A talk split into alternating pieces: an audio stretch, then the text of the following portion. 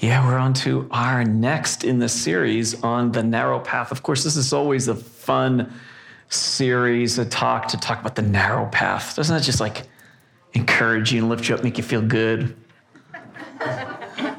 Our talk last week was very impactful. A lot of you um, were very deeply moved, particularly uh, after that video, that clip that we showed you from, um, you know, that that uh, horrible story of the shooting that took place with the off-duty police officer Amber Guyger um, walking into what she thought was her apartment and then shooting um, uh, Botham Jean um, and killing him, and then the brother um, addressing um, Amber Guyger, the off-duty poli- or the police officer, and forgiving her and saying even wishing that I did, you didn't have to go to prison, to that level of forgiveness, and just really powerful and impactful moment.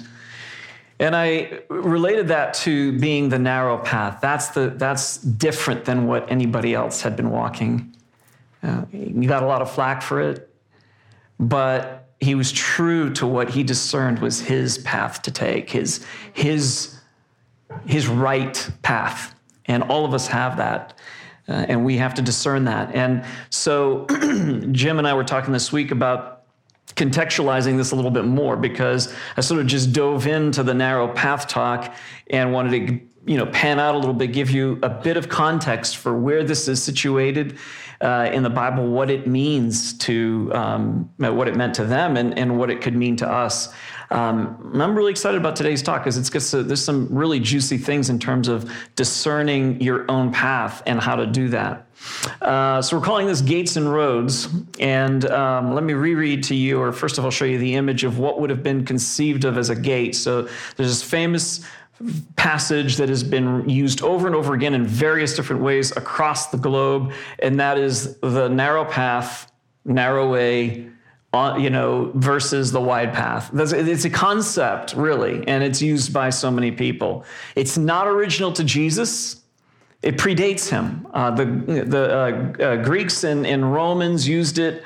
Um, a lot of philosophers used it. It was a common way of saying there's two roads you can take in life, and, and one will bring you success, the other one will bring you failure. Um, and so they would commonly speak in those ways. One will bring you uh, destruction, one will bring you life. Jesus takes that. And by the way, most of the scriptures that you read are what's in there. It's not what makes it the word of God is not its originality, like, oh, it's never been said before. Wow, this is cool. No, it's actually that it was said in a way that had never been said before. It's not that they said something that had never, but it's the way and the message is so profound and deep that it reverberates for generations. It's so revolutionary that to this day we keep reading it and going, oh my goodness, there's more insight to be discovered here. And uh, it still challenges us to grow. And so, um, so this narrow gate, narrow path, wide gate, wide path, this concept is would have evoked an image to the minds of uh, the early listeners. So Matthew is where we're situated in terms of the Bible. Matthew is writing to a Jewish audience. That's who he's addressing. And what he's trying to say at the beginning of Matthew is Jesus is Israel, and Israel is within Jesus. Okay, you're with me so far. This is not a new concept. Every Jewish person would have believed because of tradition, tradition, you know, that, that kind of. Every Jewish person would have believed inside them they embodied the history of their people as an individual. Right? So you get, you, you even think in terms of social structures, right? You get the big social structure, uh, people, society, and then you have your, your, your, the more nucleus, the family, and then the individual whatever the, the, the, society, whatever its movement is, its transformation, its growth, or its, you know, uh, going down a wrong path, all of that is also embodied within the individual. We parallel similar journeys. Our individual journeys look a lot of times like social or bigger uh, group type journeys. So um, it's not a new concept to the listeners. They would have said, well, of course, every one of us embodies the story of Israel, except that Jesus actually walked the path that was the right path. And that's the distinction Matthew is making. And so he parallels Jesus as being one who went into the desert, just like Israel did. And he was tempted for 40 days and 40 nights. And Israel was tempted for 40 years and 40, you know, 40 years length. And then Jesus exits that and, uh, and is baptized by John the Baptist. That's Matt, that's in Matthew. Well, that parallels Israel leaving Egypt and crossing the Red Sea and going through their baptism, right? So he's doing all this clever stuff, setting it all up. So that's the first few chapters. And then we get to chapter five, where Jesus climbs up a mountain and then gives commands. For those of you who know a little bit of your Bible, what does that sound like if it's paralleling Israel? Moses. It's a parallel to Moses. Moses goes up on the mountain, Mount Sinai. He receives the Ten Commandments from God, plus the total, which were 613 commandments in all, but the 10 were the big ones, and the 613 were the fleshing out of those 10. You with me so far? Okay. So Jesus, when he does it, he goes up and he gives eight beatitudes or commands or wisdom sayings. And then after that, he dives more deeply into them. So he talks about murder. He talks about loving your enemies. He talks about adultery. He talks about oaths. Let your yes be yes and your no be no. Don't, don't go into all this stuff, other stuff, right? So he's doing all of this because he's working out the Beatitudes at a deeper level, just as Moses did. But interestingly, he's not seeking out a crowd because he goes up to a mountainside and his disciples follow him. And then he begins to teach them. If you're going to have a, if you're going to brand yourself and start your own big business and company and get on social media, that's the last thing you do. You don't pull away from people and have people have to follow you. Don't make it difficult. You with me? You don't make it difficult if you want to grow your thing. You make it as easy as possible. You want to get as many likes, you want to get as many eyes on it. And Jesus doesn't do that. He pulls away, he makes it more difficult to actually discern the way. So he's modeling up to this point. If you think in terms of the first section of Matthew, 1 through 7 is what we're looking at, it's really this idea of there's two ways there's a narrow way, wide path. Jesus, in his very actions, is not just preaching narrow path, and wide path. He is modeling it. I'm pulling away and I'm going on the mountainside. And the disciples are like, dang it, why do you have to do this? Huffing and puffing, climbing the mountain. Jesus, about lunchtime and he's still talking. Um, and so he begins to give them all these beatitudes, and then he works it out. And then, as he's working it out, so chapter five is the start to the beatitudes. When we get to chapter seven, this is where he says, "Well, this verse right here, Matthew seven thirteen. Enter through the narrow gate, for wide is the gate, and broad is the road that leads to destruction, and many enter through it." But small is the gate and narrow is the road that leads to life, and only a few find it. Um, all right, let's talk about gates. You saw the image of um, right here, uh, the, the temple. This is what would have been in, in their minds in terms of gates. This is a big gate. People walk in, people walk out. What were the, what's the purpose of gates in, in the ancient world?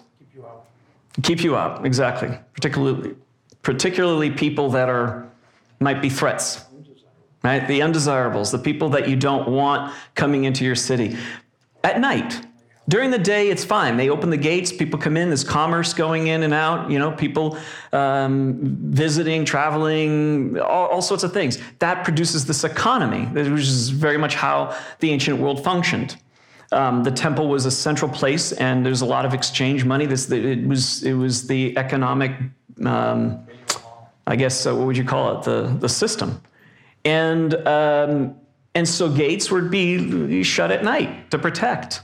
Um, so if you were to think of this place, the city of Israel, being the city of Jerusalem, being the place where you would want to be, because it was the place where, by the way, ancient world always thought, particularly since the Greeks always thought the city as the best place, the place of the greatest, the glory of mankind. Okay? Because they're the best philosophers, best education. The cu- culture was wonderful. Outside of that were these barbaric tribes. They were backwards. They were they were uh, they were uh, you know uh, people who were uneducated, uh, uncultured, and so Greeks thought that way. So did Romans.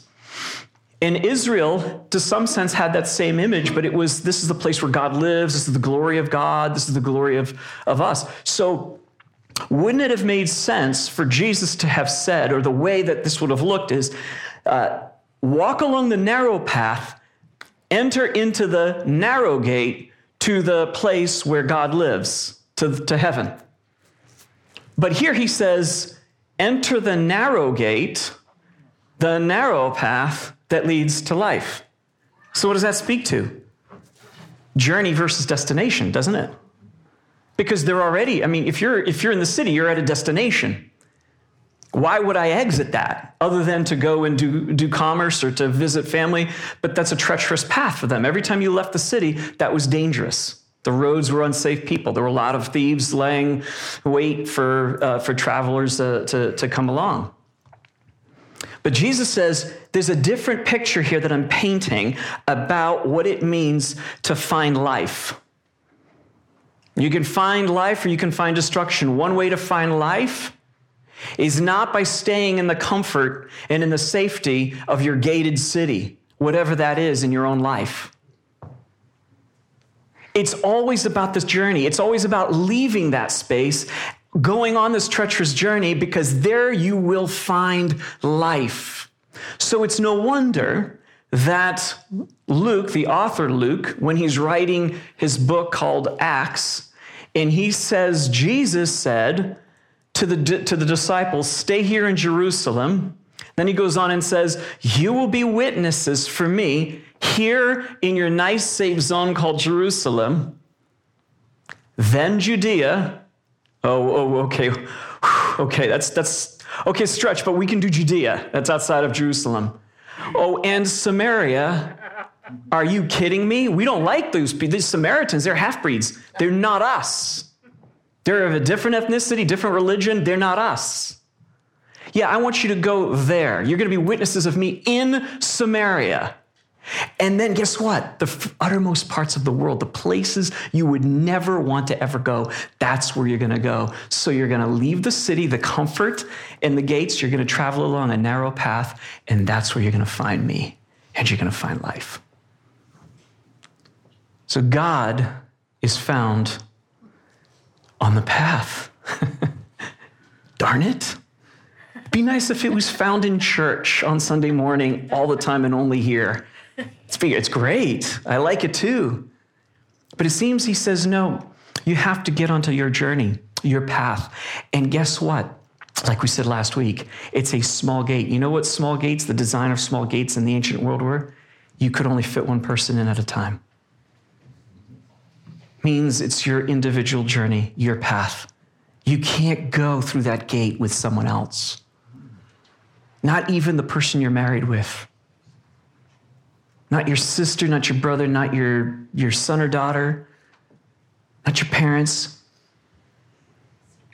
Well, I was born as a Christian, I was baptized in the Catholic Church, and I then, you know, or I was, I got baptized in the evangelical church and I converted and and and now I'm in, and my parents did, so I'm in, you know, it's good. I'm in the city. I've arrived. And not so much. Not so much because Jesus says, no, you, you see that it's a narrow gate. You have to, you have to work your way through it. And oftentimes, well, all the time, it's an individual, personal, and a decision you make alone. It's hard. It's hard because you know that you're going to go there alone, but you'll never be alone because it is there on the path that you discover other people who have also gone on the narrow path. And you're like, oh, you're here too. Yeah, don't tell anybody. My family's still wondering where I'm going and what I'm doing. And it's, yeah, me too. Isn't it hard? Oh, it killed me. It's the hardest decision I had to make. But isn't it wonderful? Oh, yeah. It's the best decision I've ever made. Isn't that crazy? When you know you're walking the path that's your path, that's the right path, it's the path that Christ has you on, it's both the hardest thing you've ever done and it's the best thing you've ever done, and you would never want it any other way. So, what are some ways to discern? Um, how do you find your gate uh, and how do you find your road? So let's look at the verses, and I didn't put them up here because it's too, far too many. Um, and I'm going to sort of scan through them, uh, which is, by the way, a good practice when you're trying to understand context.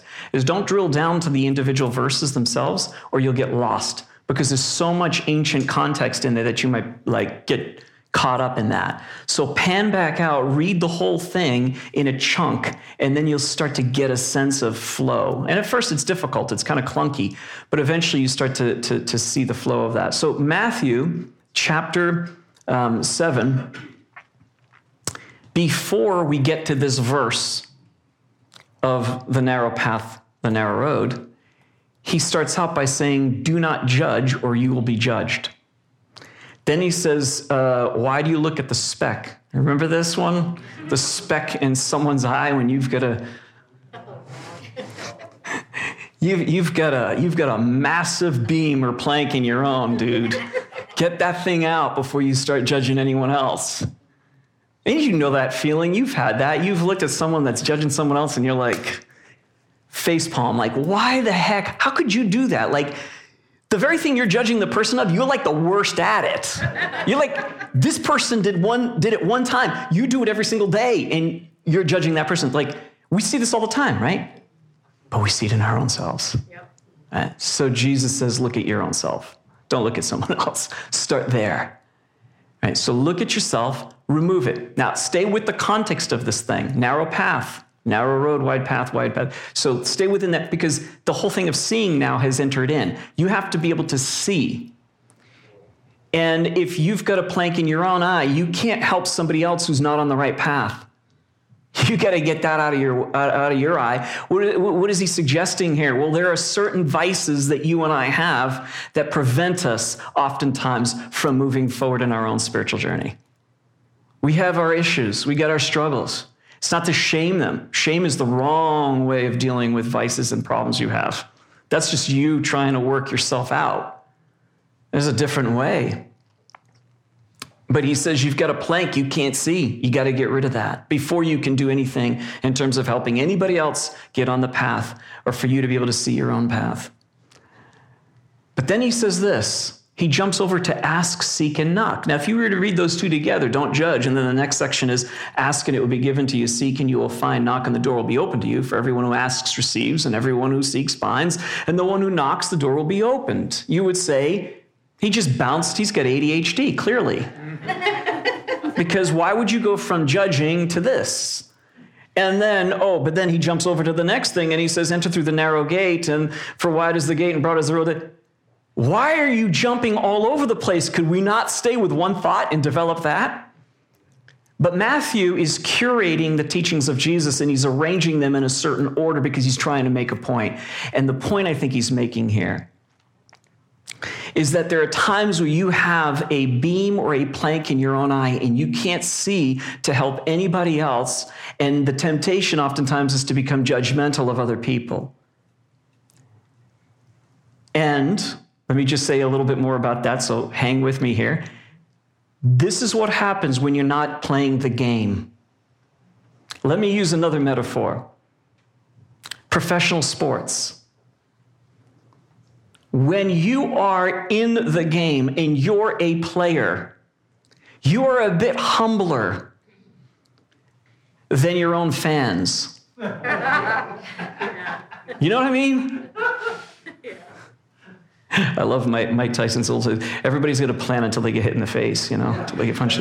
It's like, you know so sure what you're going to do. I got this.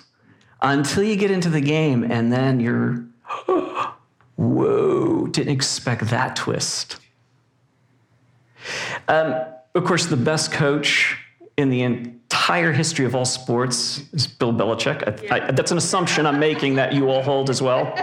Good. Um, so I think he's going to go down as one of the as, as the best, or, or uh, at least one of the best, because I think one of the things that he's always taught his players is this concept of you know not certainty. There's no bravado.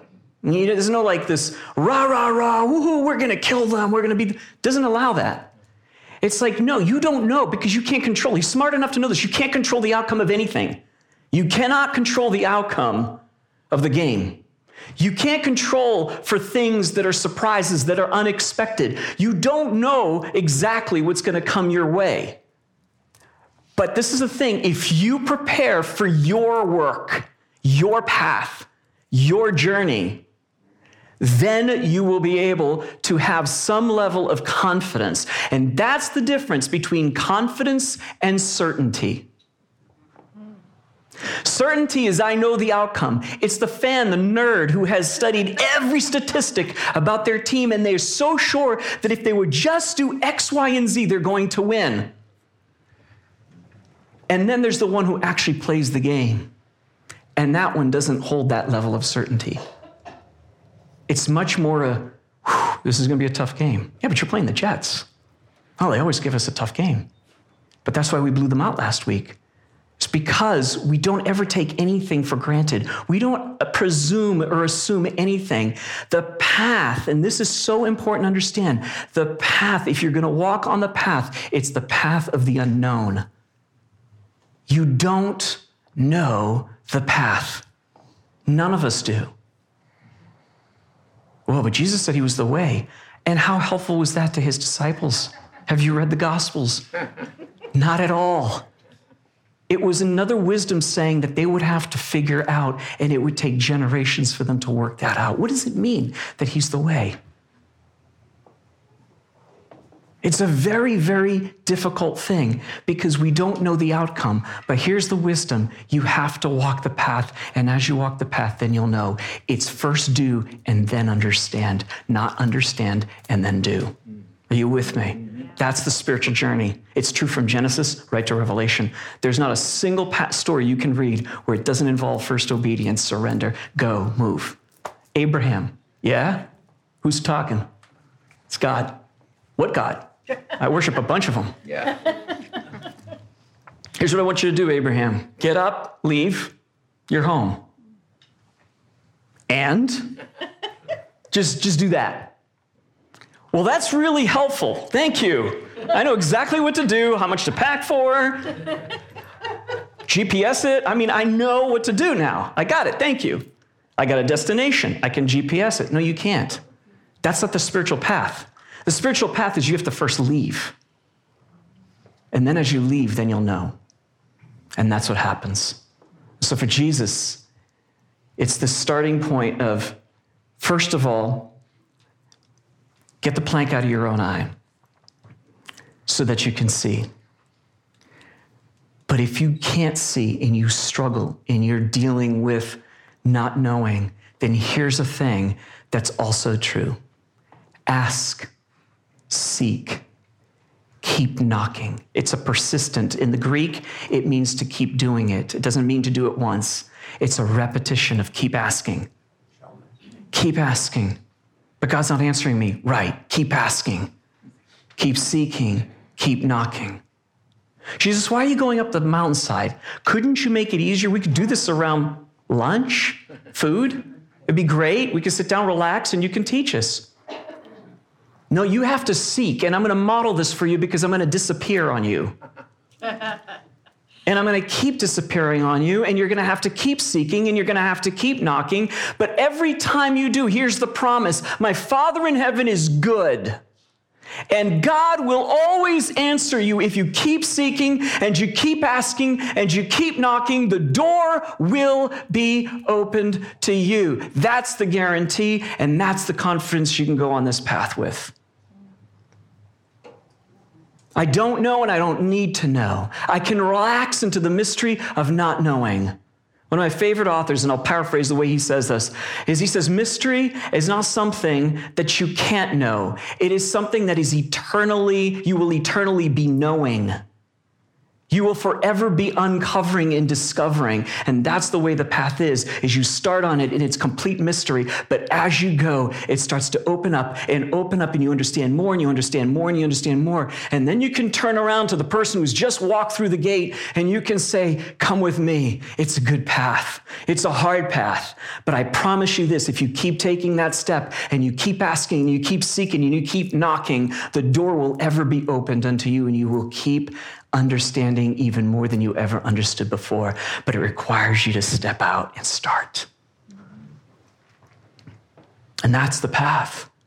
And all of us have this, this thing that we know we're supposed to do. It pops up every once in a while. We conveniently have a way of repressing it and forgetting it. But it'll pop up and it'll nag you. You know, you're supposed to go here. This is the path. Mm, I don't want to. And then we forget about it. And then it comes back up. Mm, dang I don't want to. And we forget about it. But that's the one that keeps knocking on your door that asks you for you to answer it too. In the same way that you knock on the door, seeking and asking God, that thing keeps knocking on your door. And I wonder if, in part, that's what Revelation has in mind when Jesus says, Behold, I stand at the door and I knock. If anyone will open it, I will come in, sit with him, and eat with him. It's there's a there's a path that is calling out to you. Come, come.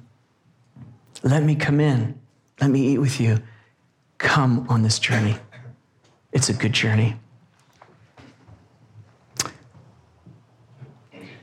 So I want to, um, for just reflection during the time of worship, I'd like us to think about what is the what is the path that um, that's mine to take that maybe I'm avoiding. What's the thing that I'm I'm trying to uh, to have the answers for before I I move out? I keep saying, "Oh, please give me, give me, give me direction, God." You know those prayers? God, give me wisdom, give me direction. And there's nothing that comes back in response. We'll keep asking, it's good, but you know what? The, probably the reason why there's no answer, and probably the reason why there's silence on the other line, is because you're asking for something that God will never give you. and that is to know the certainty of the path before you ever enter into it. And that's because the very act of walking on the path is the very act of transformation. As you walk on the path, you become transformed. And God is far more interested in your growth and transformation than God is in your ultimate destination. Now, I'm not talking about heaven, like God, you know, talking about um, the, the end product of decisions you make. God is far more interested in what it does to you, the process of transformation. And so ask yourself that question Is there something that's going on? Something that I've been resistant to? Maybe there's some things that are like planks in my eyes that are preventing me from ever seeing, and that's because I just don't want to see.